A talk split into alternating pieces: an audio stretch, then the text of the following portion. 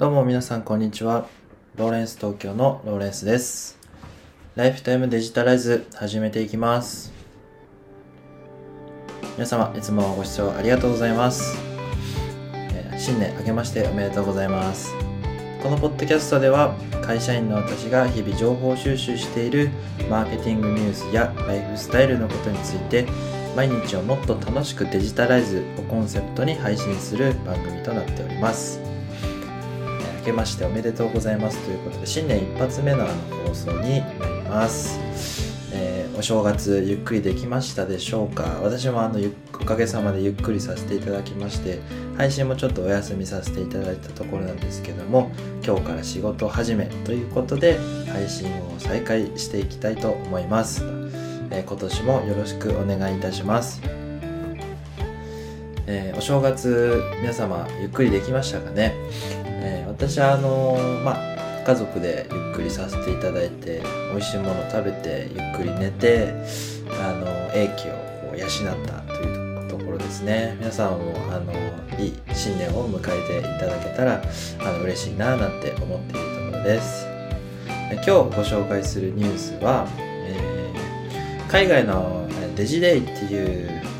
ウェブサイトの日本版のニュースの中から、えーとタイトルが e スポーツってメディアなのっていう、ま2021年の重要キーワードの話についてニュースが載ってましたのでご紹介させていただきたいと思います。皆様 e スポーツっていうのはあの聞いたことがある方もいらっしゃるかと思うんですがどんなものかと言いますとえ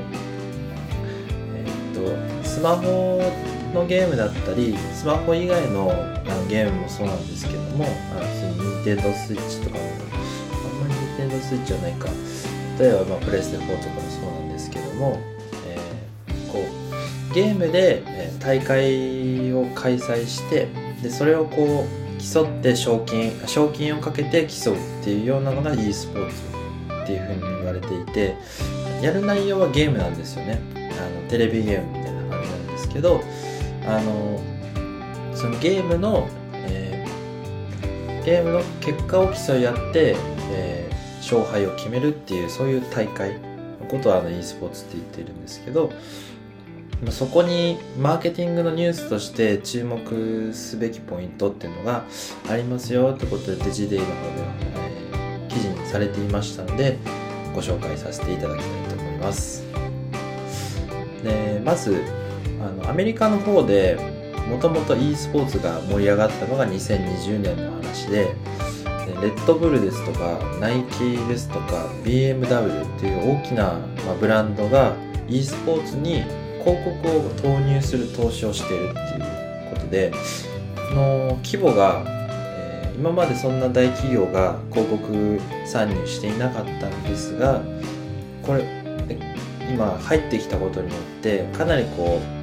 注目される、広告市場になってきているっていうことであの話題を集めてるわけなんですよね。でプレイヤーもそうなんですけどオーディエンス側も規模としてはどんどん大きくなっていると。大きくななり具合としては、えー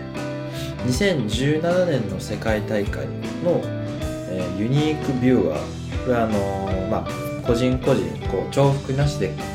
えー、と見てる人を、えカウントする数の意味なんですけど2017年が8000万人。これ世界でですね。でこれでもかなり多いオーディエンスの数だと思うんですが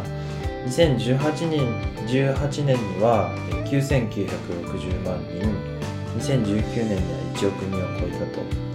これ2019年が1億人だったんででもう1億そうですね。20%ぐらいの増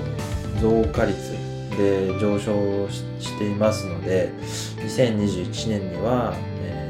1億5000万とかいくんですかね、まあ、それぐらいの大規模なマーケットになっているってことなんですよね。でこの世界大会はリーグ・オブ・レジェンドっていうゲームの世界大会だったようなんですが、まあこのリーグ・オブ・レジェンド以外にもあのゲーム取り扱って開催されてるところがありますのであのもっと盛り上がるのかなっていうのは期待が集まっていてただ日本の現状ではあまり日本企業が広告参入してるっていうのはあまり見てないっていうような状況なんですよね。そもそも e スポーツっていうものがあまり浸透してなくてゲームでなんか賞金稼ぎしてるっていうのがなんかどうなの？っていうような意見が出ちゃうぐらいのあの認識なんですよね。っていうまあ私個人の意見ではなくてまあニュースでちらっと見た話なのであんまり偏った意見はここで言うべきではないと思うんですけども、まあ、そういった意見もちらほらあるみたいです。やっぱりあの e スポーツを今後ビジネスとしてどのような場面で捉えていけばいいかといえばやっぱりその大きな広告市場としても、えー、規模が、えー、これから拡大していくっていうところでそこを、えー、目指して広告主は広告を出すと思いますしでよりその視聴者層が厚くなっていけば広告企業としても出しやすくなる。という側面があると思いますのででそれでより一層注目されるそのゲームっていう側面だけじゃなくてメディアが広告を出すという点においても注目される分野なんではないかっていうようなお話でございました。あの日々ニュースに触れていると、え e スポーツっていうのはテレビではあまり聞かないかもしれないんですがネットのニュースを見ていると結構あのニュースが出てたりしますのでもし気になった方はあの今回ご紹介した記事も概要欄に載せておきますので是非チェックしていただけたらなというふうに思います今日はこの辺りになりますが、え e スポーツの今後の展開について、えまあ、デジデイというウェブサイトからご紹介させていただきました。寒い日が続いていきますが、え今日も素敵な一日をお過ごしください。ライフタイムデジタライズでした。それではまた。バイバイ。